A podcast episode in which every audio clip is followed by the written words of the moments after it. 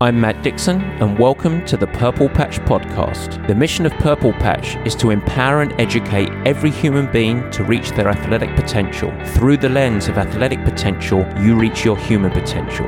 The purpose of this podcast is to help time starved people everywhere integrate sport into life.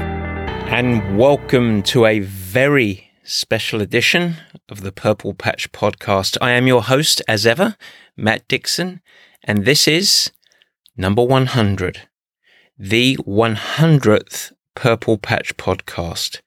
So we must today do something a little different and maybe a little special. Today, we're going to go back and travel across all of the last 100 shows.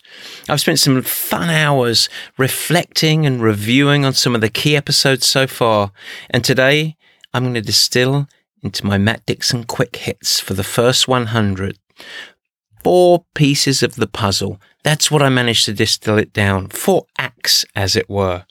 So, what would these be? Well, Act one, we're going to start with my story. Yes, I know, my favourite subject. But it's important for the context of all of the Purple Patch methodology and the approach to performance and everything that we speak about in this show. Remember our mission? To empower and educate every human being to reach their athletic potential? Well, we're going to go into that today in my story a little bit. Act two will go to the pillars of performance, the foundational lens of everything Purple Patch, and I mean everything. Everything that drives our coaching team, our athletes, and everything that drives our way of thinking, your catalyst to performance. Act three we're going to deviate a little bit and dive into the ever present traits and characteristics of high performance. Some of the best I've got to work with, world class athletic performers with some captains of industry and business leaders who are the most successful and what sets them apart from the also rans. And finally, we apply. I'm going to go through and distill it all down to the habits around energy management and sustained best performance. I review the key habits to integrate to optimize training adaptations, recovery, and sustain daily energy. The complex boiled down to the simple. A packet of four acts, all from the magic of the last 100 episodes. But before we do that, we've got some fun stuff to do. No squatty update this week, we are going straight for the jugular, ladies and gentlemen. This is it. Hit it, Barry. We like the way he thinks, serious with a wink. Let's open the book. It's time to take a peek. It's the dictionary word of the week. And the word of the week this week for the hundredth episode is you.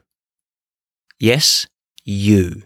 You guys the listeners, because you are the ones that make this show worthwhile, fun, interesting, compelling, and ultimately viable. But who are you all? Well, what I'd like to do today is introduce you a little bit.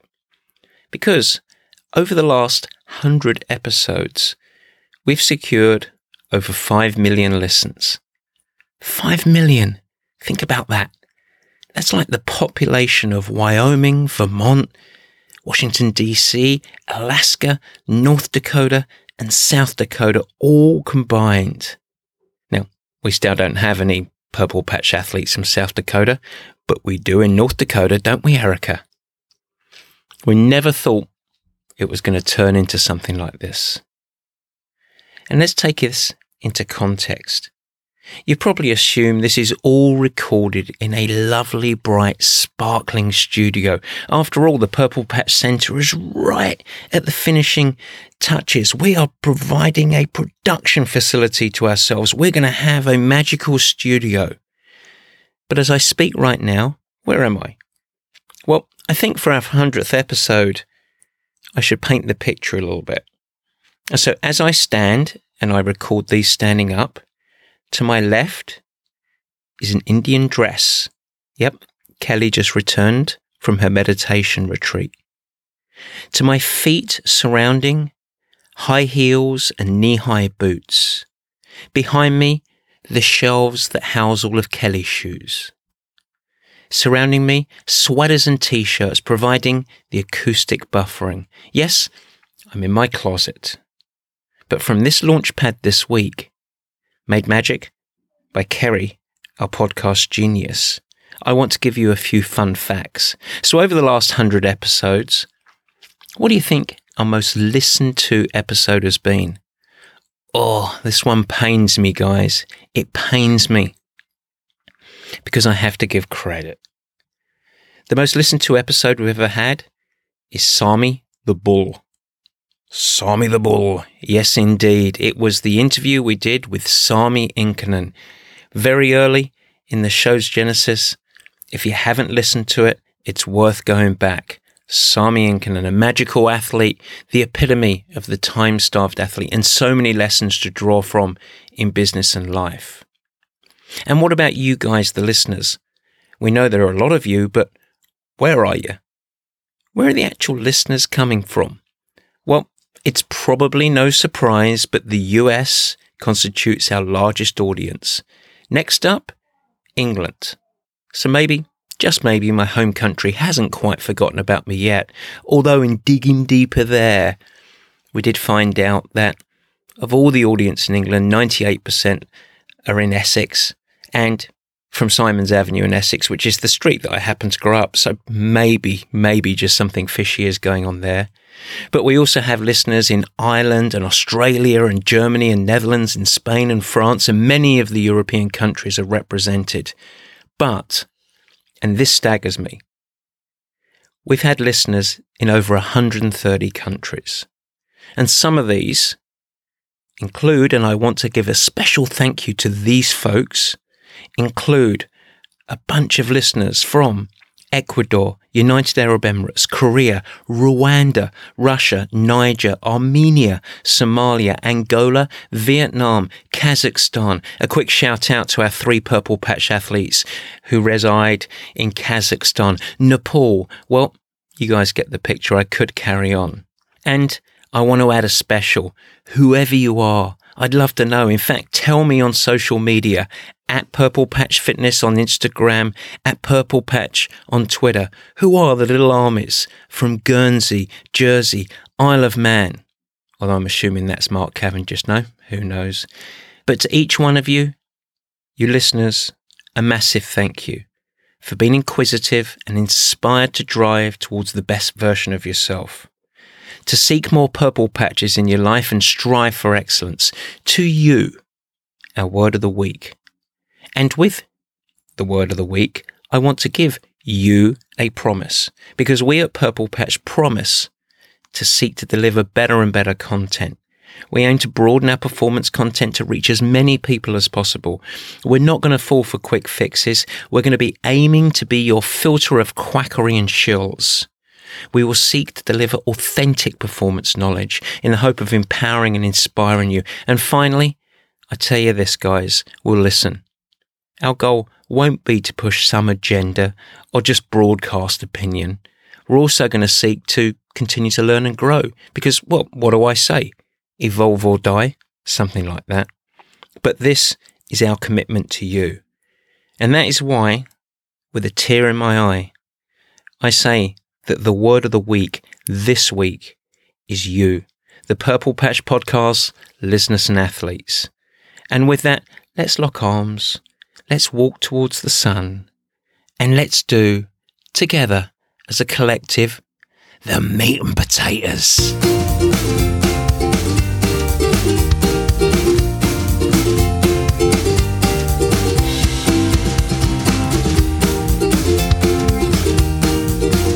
Yes, the meat and potatoes. 100 episodes. I've got to admit, I had quite a bit of fun with this one. We began the show with the goal of continuing the rich history of Purple Patch education around all aspects of performance. And our goal has been to be ultimately kind of the antidote for all of the misinformation and confusing promises out there, the quackery, the quick fixes that ultimately, for us that are driven to performance, only add to long term frustration and confusion. We want to take the incredibly complex and ultimately distill it down to understandable and applicable. That's what we're trying to do.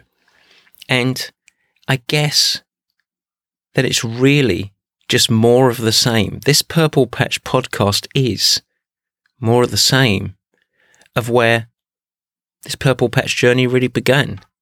And so for Act One today, I want to go back and revisit the Purple Patch journey, my story a little bit. We're going to tackle my favorite subject. Yep, me. Now, I could go on and on and on like a drunk uncle at a dinner party, but I'm going to give you the abbreviated version with a few little juicy details, provide some extra context to you. But I really think that this is important for us because this story provides the framework and the grounding of the whole Purple Patch methodology. And so, yes, I grew up in Essex, but I came to the States in 1992. And the reason I came was I was a really lucky recipient of a swimming scholarship. So, from the golden lined streets of Essex, England, my town, very similar to kind of like growing up on the Jersey shore to the uninitiated, to the mean streets and cornfields of the Midwest of America. My goal in coming here in 92 was the Atlanta Olympic Games in 96. And to bolster the journey towards that, I had, self admittedly, a crazy work ethic in a sport that ultimately demanded such 25 to 27 hours a week of swimming weekly, all for events lasting one to four minutes in duration. Now, I missed the team in 96, but I did secure a degree and I also went on to coach some fabulous age group swimmers to kickstart my career as a coach.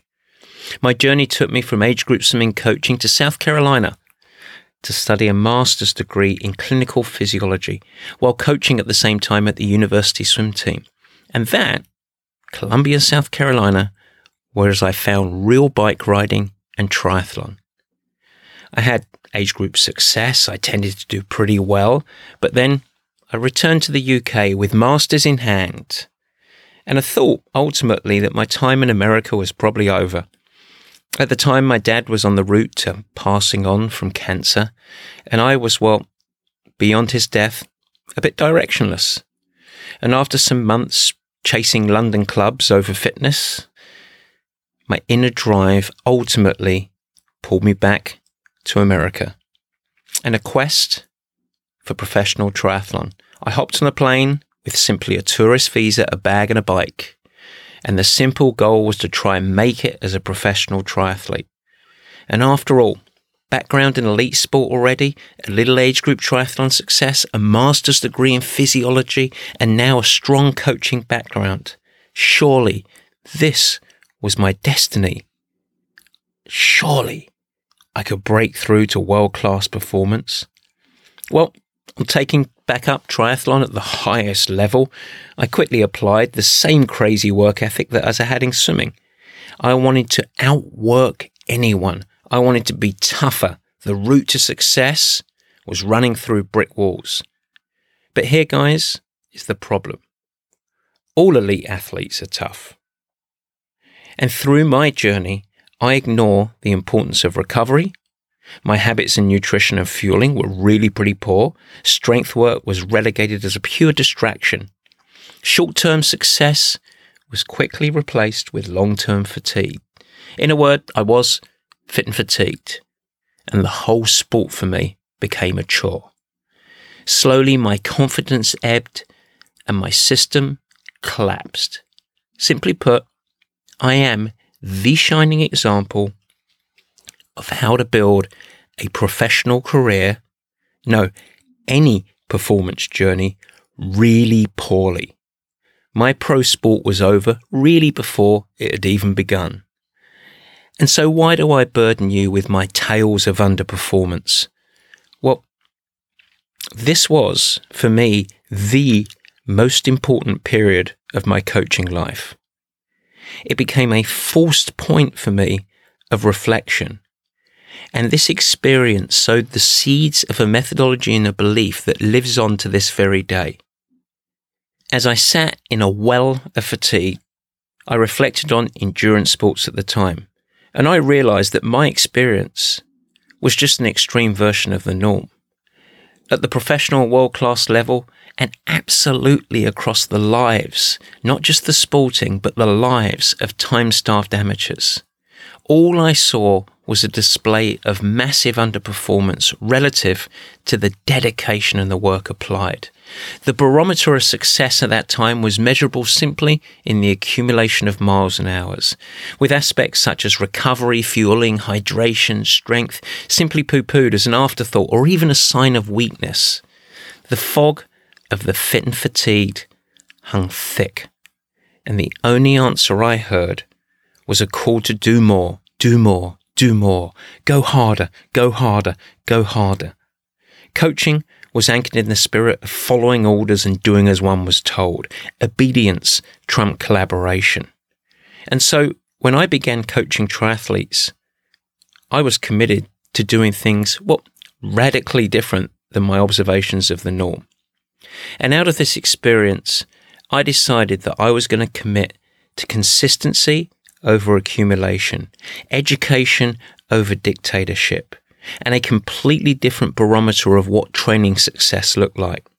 I was going to build programs within the context of all of life's commitments and stresses because I just simply couldn't see a way how sporting performance could happen in a vacuum without a strong integration of all aspects of life.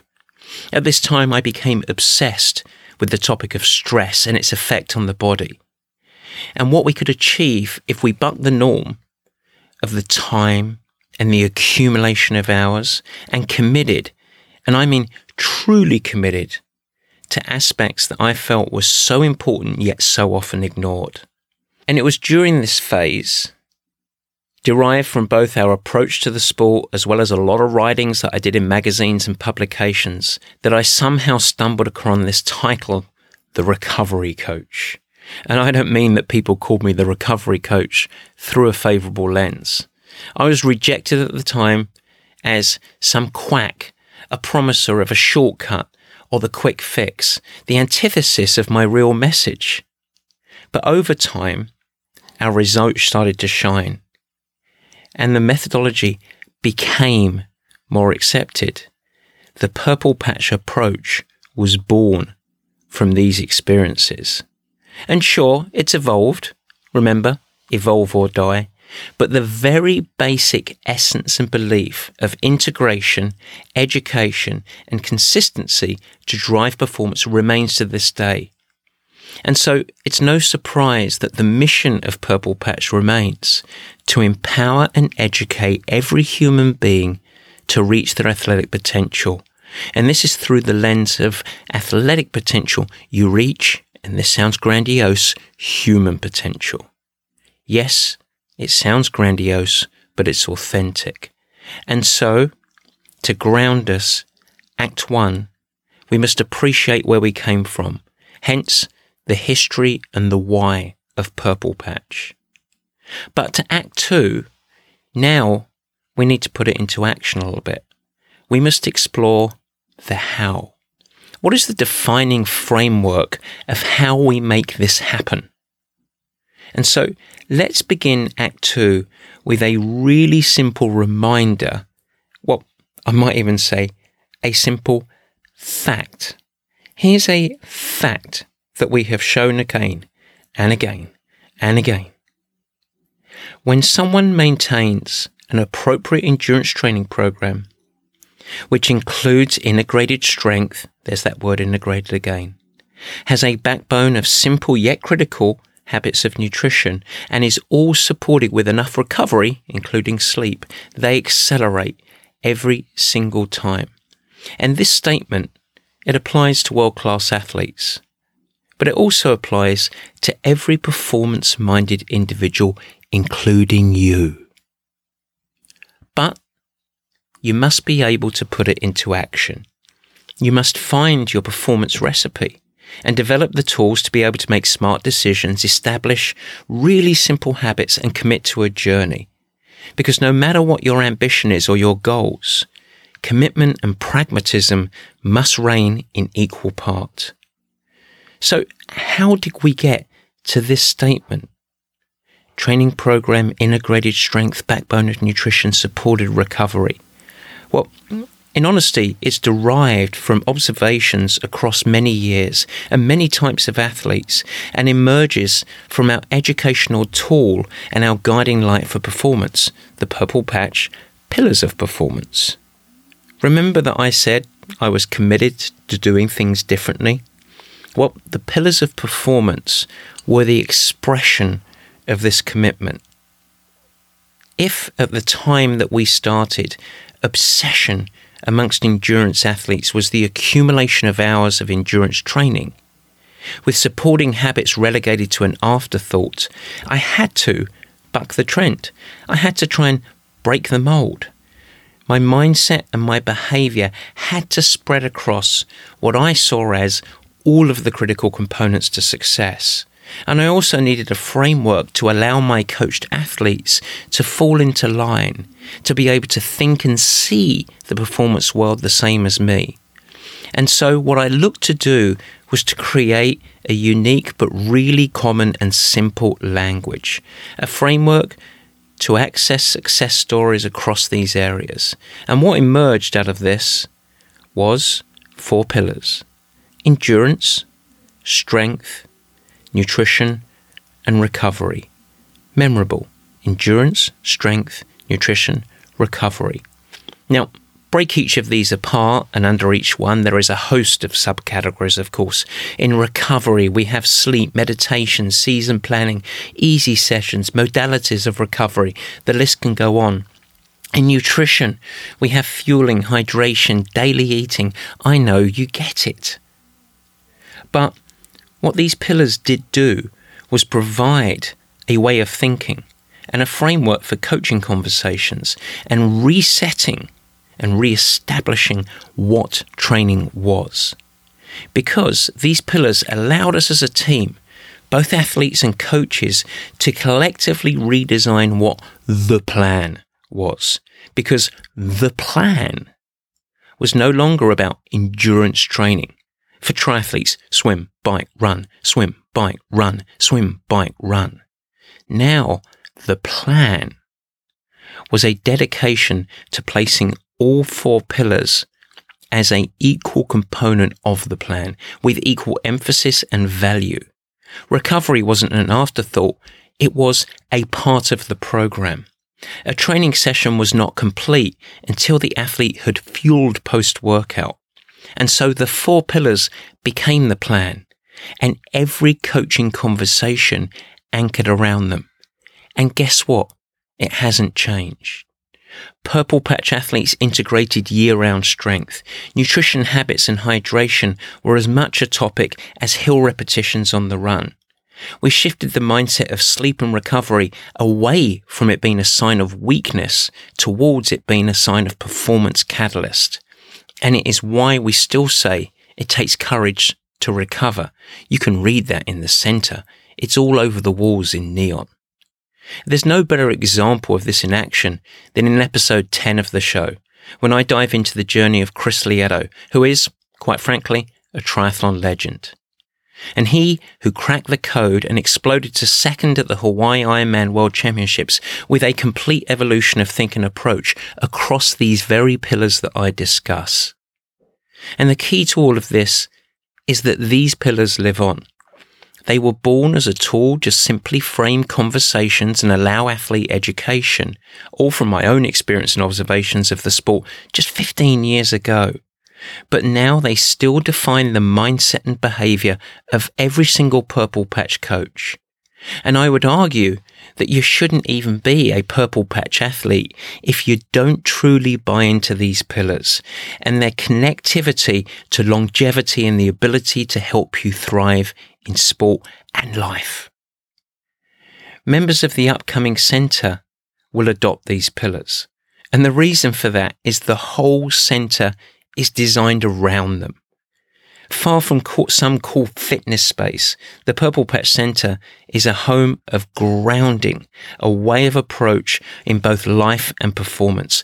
The whole center is a living and breathing expression of the pillars of performance. They sound important, don't they? Well, guess what? They are. because every Purple Patch program is infused and designed around them.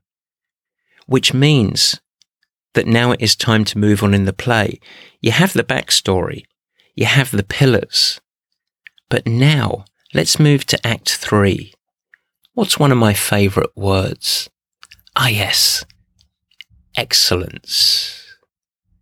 If we buy into the approach, my question is among you, who are the ones that consistently displays excellence of execution? You see, a philosophy and a methodology is important. It provides the framework and the compass of how we're going to progress towards your mission and North Star. But the truth is that some people are just simply better at staying on course, driving towards their goal, course correcting, and adapting to evolving needs and landscapes. And at the pinnacle of this are the most successful world class athletes that I've been very, very lucky to guide, as well as some of the highest performing C level executives in business. But every single person, employee, performance driven athlete, has absolutely the ability to learn, adopt, and lean into these traits for their own journey.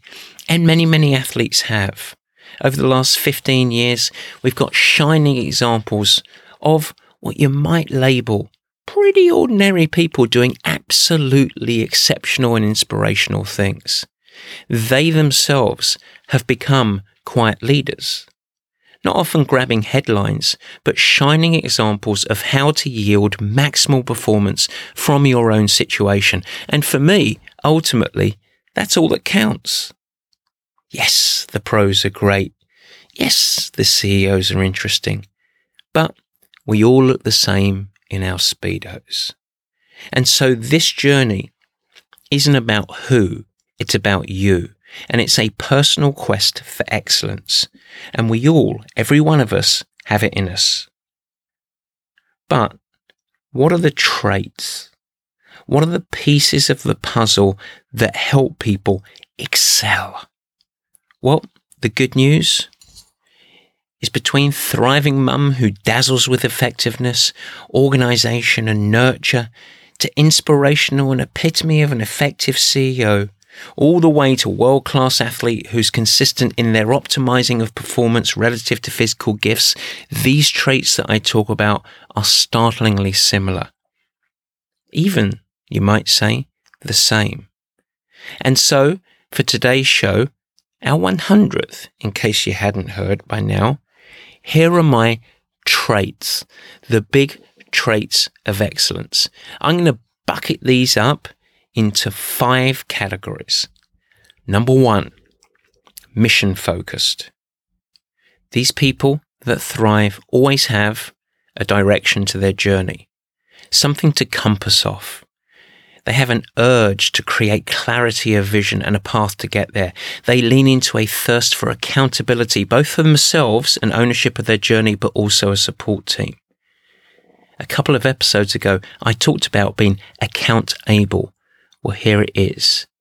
But under this compass, they also create short and long term goals. And so the first is being mission focused. The second characteristic that we often see, an unbreakable passion for the process. You've probably heard me talk about process or process, as you might see, over outcome. Well, without this passion for the journey. Your journey will never be optimized. And so with process over outcome, the best seek perspective and are equipped or learn to be really big picture thinkers. Do you consistently get caught in the weeds? It's really easy to do, but the best have a great capacity to come up a level, gain context, and thrive from learning. The third characteristic, learn able. They love, they love growth and learning. No, they require learning. The best people I've worked with always, always, always seek understanding, learning, and growth. They want to be held accountable to it. And they are really, really, what's the word? Open. They are really open to proper feedback as they understand that feedback is really a gift and it is a critical part of growth and improvement. And so we have three, they're mission driven. They have a wonderful passion for the process and journey, and they are highly learn able. They need to grow and evolve. What do I say again? Evolve or die, yeah? Two more characteristics, and this might surprise you. The best are habit driven. The performance world is complex, but the best, those that navigate it and excel, often with help, do a wonderful job of filtering and boiling down to very simple and repeatable things. Of all of the 25 or 30 things they could focus on, the very best tend to anchor 95% of their energy around three to five things that they must master.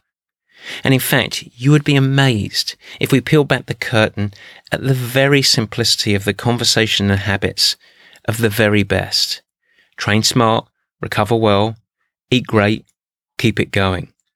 This ain't NASA, this is performance. So remember, we've discussed the need to nail the basics.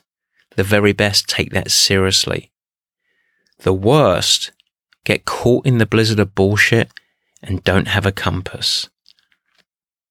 And finally, the last characteristic, the best have an absolute requirement for adaptability and resilience. Yes, they do great at course correction because there is an innate understanding that the line of performance is never linear. It is a right royal mess but they display great physical resilience, mental resilience, and they have what might be called a superpower of being change able. They do a great job of adapting and evolving in environments that are always inevitably, unbreakably changing. Wow, we are hitting a big one today, guys. One more to go on our journey back across the hundred, we have cemented the origins, we have framed the methodology, we've highlighted the traits of those that are most successful, but now we must dive down into the day to day. We must apply and get practical.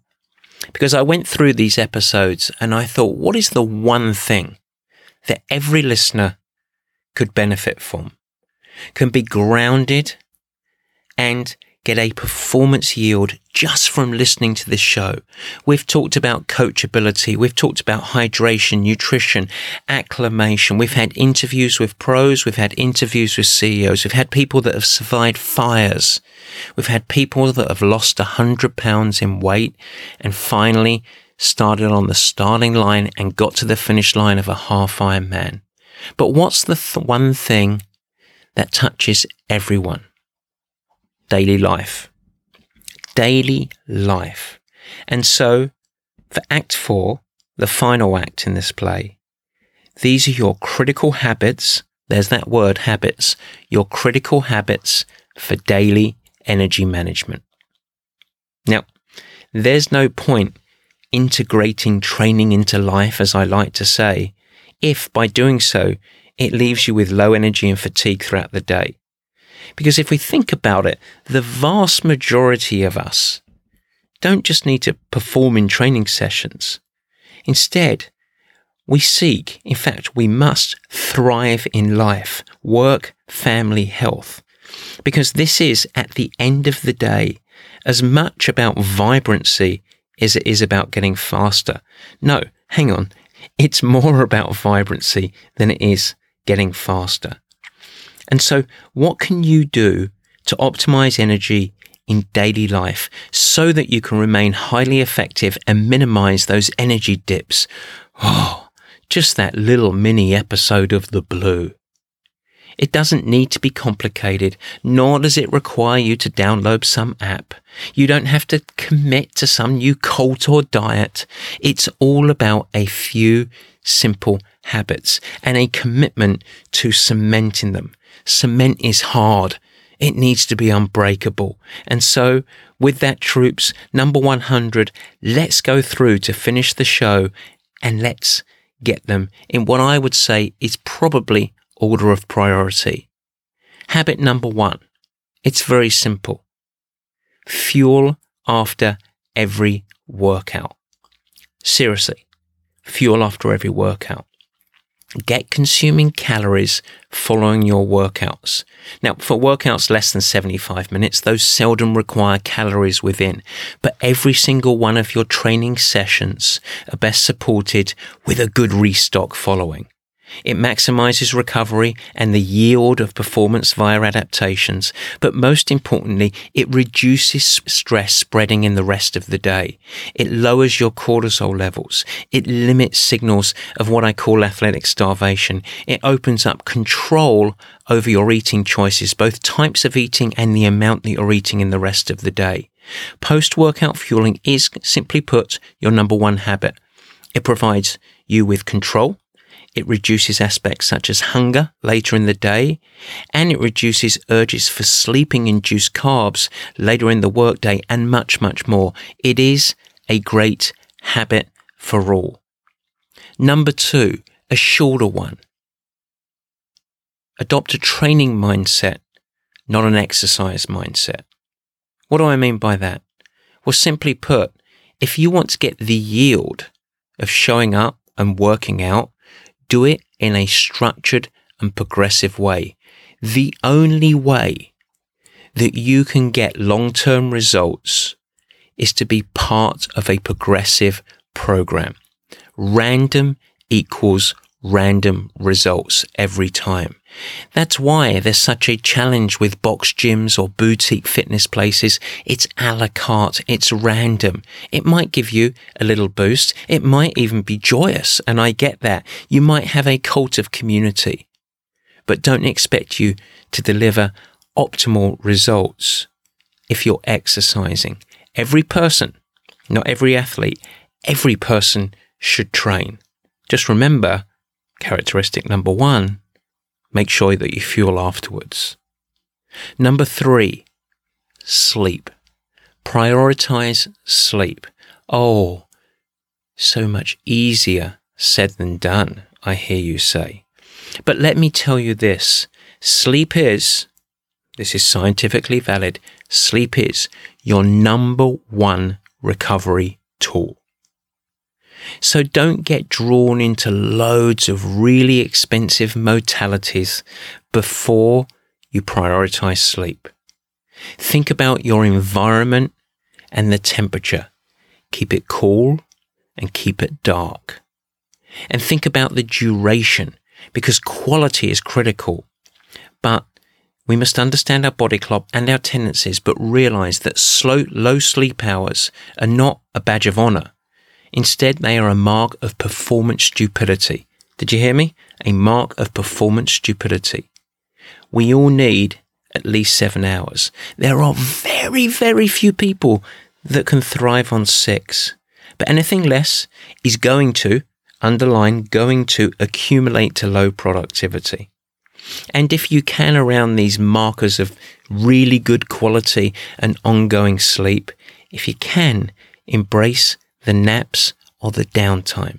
Five to 15 minutes of quiet time daily. You don't even have to fall asleep for it to be effective, but it is your performance enhancer, especially for productivity in the afternoon. And number four, hydration. You see, here's the thing. Dehydration makes you sleepy. Dehydration makes you hungry. You eat more and therefore you get sleepy. Hydration is an energizer. So keep the bunny batteries of life fully charged. Hydrate. Oh, and by the way, it's also your platform of health and a route to a stronger immune system. Pretty compelling in a bite sized chunk, that, eh? So if we get these four things right, hydration, sleep, training, and fueling, you're going to be, well, you're going to be well on your way. Now, to this, we could add a few other snippets, and so I'll throw them in there like little hundreds of thousands on top of this wonderfully baked cake. Eat a great breakfast daily. Lean into meditation. It's powerful and it's very real for your performance toolbook. Manage overconsumption of starchy carbohydrates in the middle of the day, but only if you've had a great breakfast and you do a good job of post workout fueling. That's the important thing to get right. And then you get the right to gradually reduce your carbohydrate content in the middle of the day. And finally, limit afternoon caffeine, but please do embrace a hot drink in the afternoon. Hot water with lemon, mint tea, whatever floats your boat. But the reason for that is that that hot fluid boosts energy via ramping your core temperature and therefore it's offsetting the sleepiness with that little dip that's just simply associated with your natural circadian rhythm. You get the picture. Now, note what I didn't say. I didn't offer a quick fix. I didn't offer a machine or an app or a voodoo diet.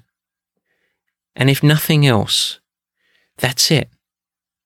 It's the tenet of Purple Patch across these first hundred episodes, and I'm sure the hundred coming ahead. The story, the approach, the traits for you to excel, the habits to provide a platform of energy and health.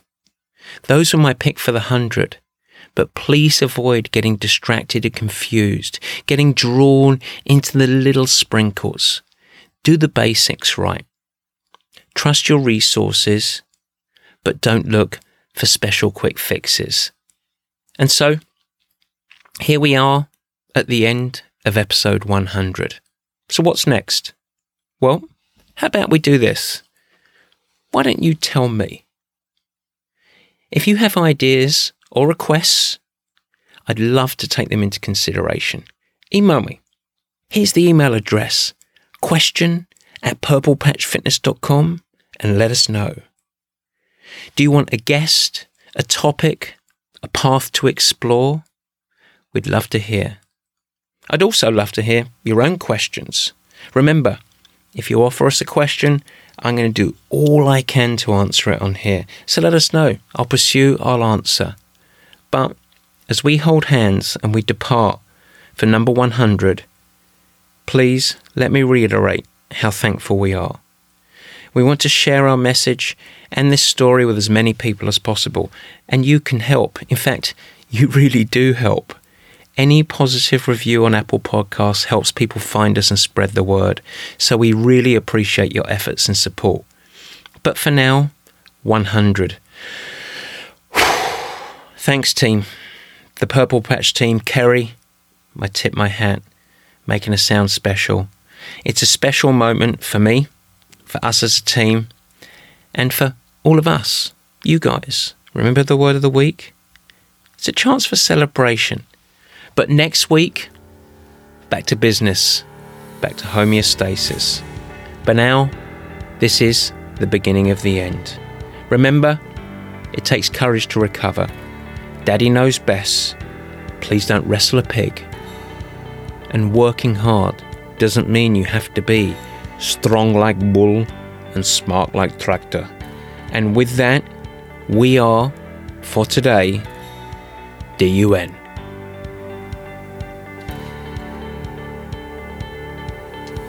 Thanks so much for listening. This has been the Purple Patch Podcast. If you like what you hear, would really appreciate it if you share with your friends and even go the extra mile and head over to Apple Podcasts to subscribe, rate, and review the show.